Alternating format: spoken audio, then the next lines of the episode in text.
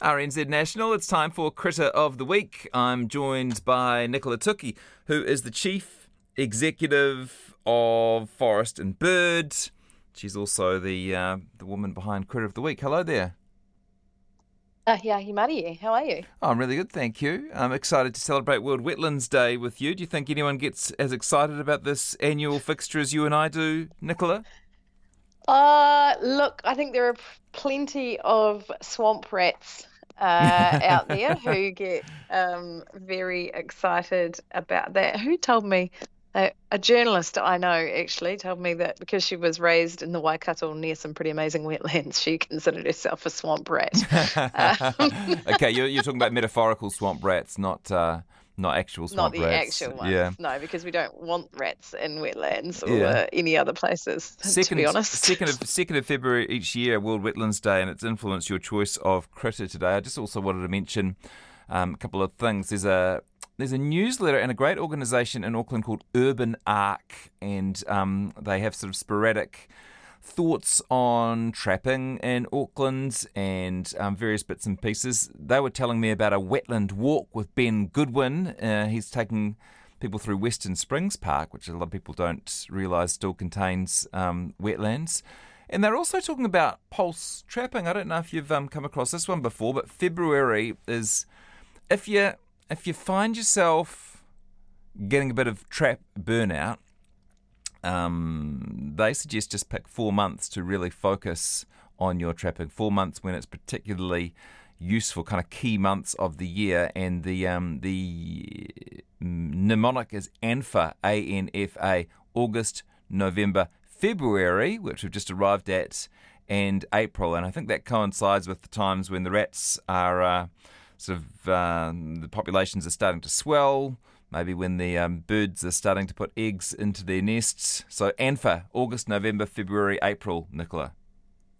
Uh, well, that's interesting because I saw a, uh, a version of it. Same thing, different acronym. FAN, February, April, August, and November. Uh, but Yeah, and. ANFA sounds a Um, bit like an anti-fascist group, doesn't it? Maybe we'll stick with A FAN. little bit. fan.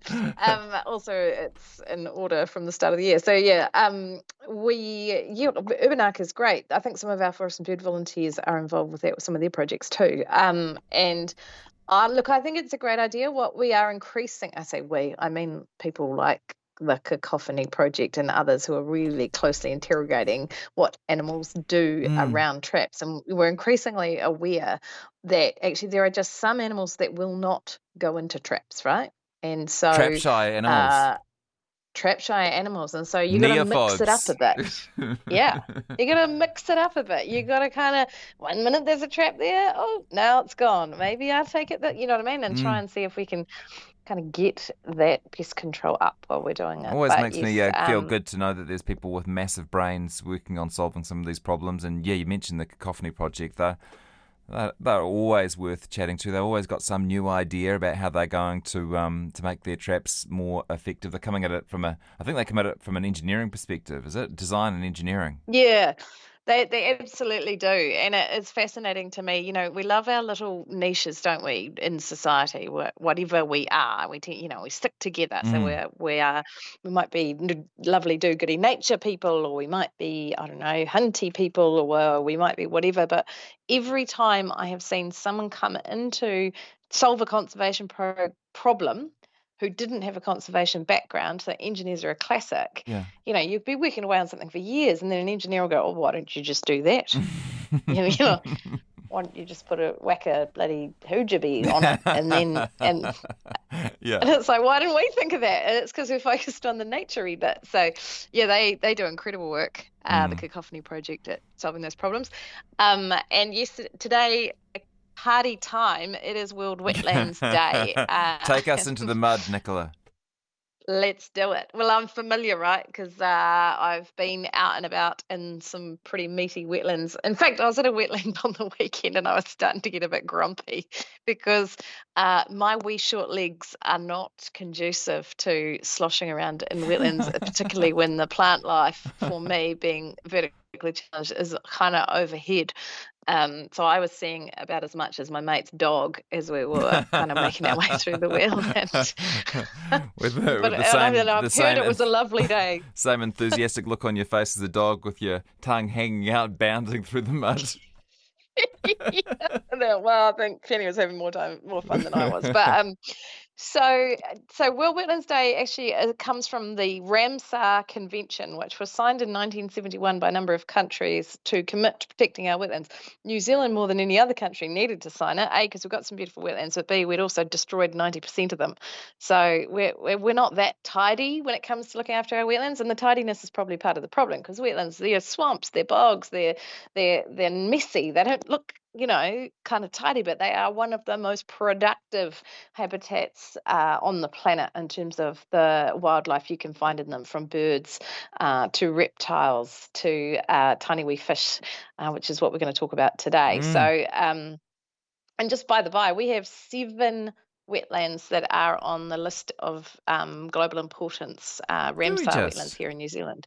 Yeah, we do. So uh, we've got some work to do putting our wetlands back, and uh, you know, there's a lot of people out there, a lot of farmers out there doing that, um, but we're still destroying quite a lot, which um, doesn't seem real smart in the big scheme of things. Um, so.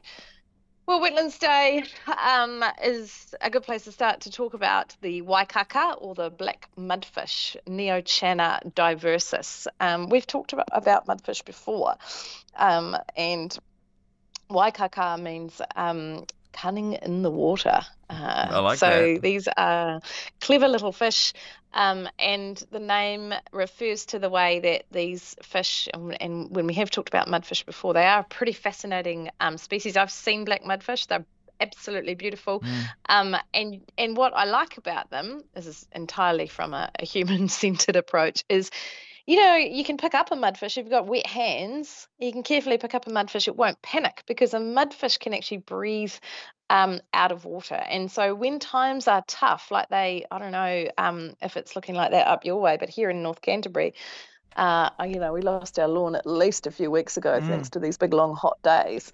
So when times are tough, there's a drought, things get dry, and their little um, creeks and streams dry up. They can actually bury themselves in um, mud or under logs and tough it out for uh, another time when when Just the chill. water comes back. And they can do that for up to um, a few months.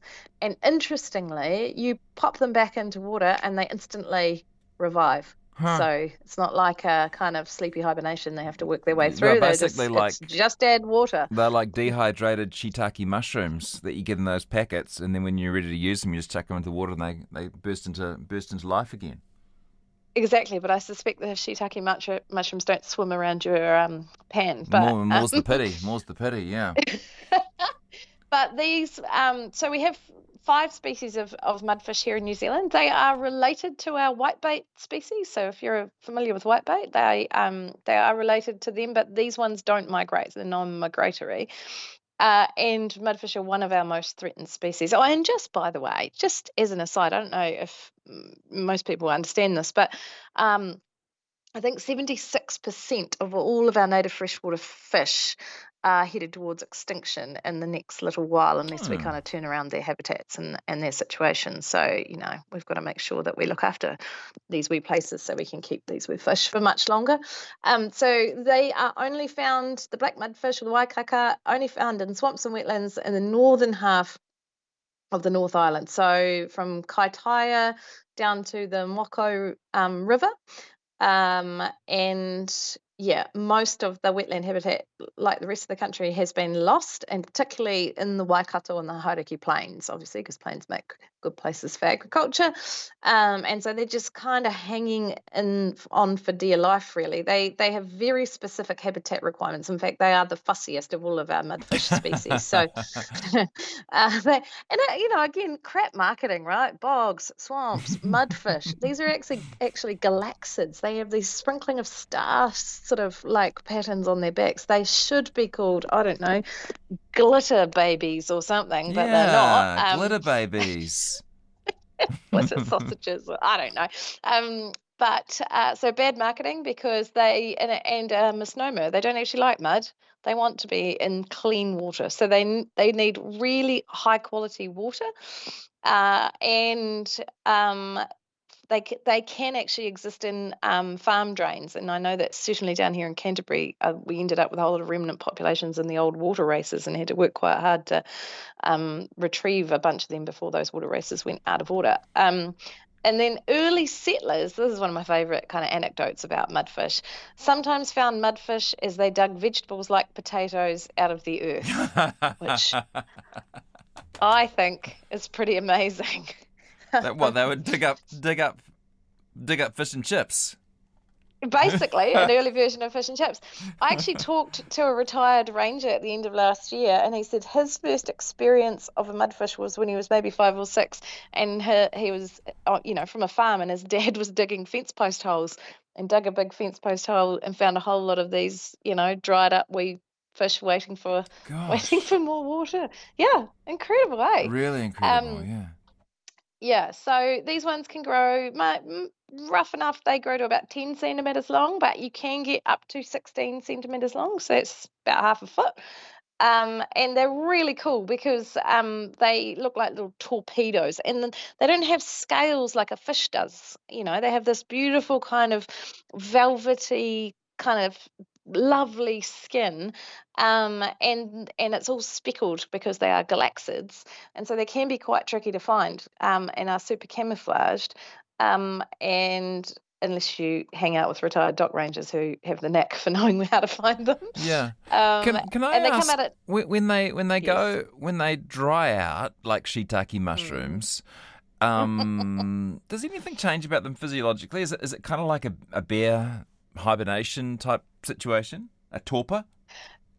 it's not torpor it's estivation. So that, so they can actually slow down their heart rate and just decrease the amount of energy that they need to live. So so, so like a bear sort of goes into hibernation in winter. This is like a sort of summer sleep um, Okay. and you see it um, in fish and amphibians and they can breathe air through their skin um, and their skin has this kind of like a layer of like mucus, but more like tears, um, which keeps them keeps them nice and moist while they're you know hanging out in fence post holes and bottom of people's gardens, waiting to waiting for the rain to come, the rains to come.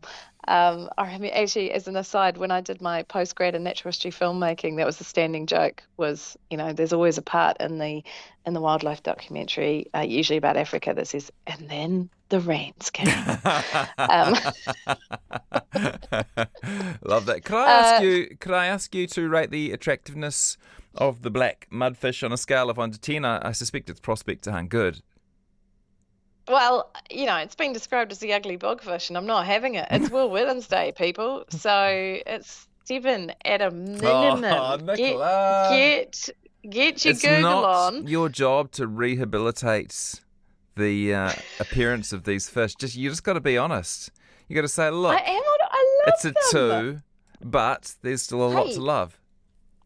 No, I absolutely um, love them. And by the way, I just I saw something on the gram earlier today from uh, one of New Zealand's really cool artists who is creating in a calendar for next year called A Curiosity of Critters, I think, and it's entirely based on her listening to us for the last ten years. Oh, How cool is that? We'll give it a plug when it Yeah. comes out. Nicola Toki, thanks so much. Thanks, Jesse. And you can take a look at the black mudfish waikaka yourself on the RNZ website.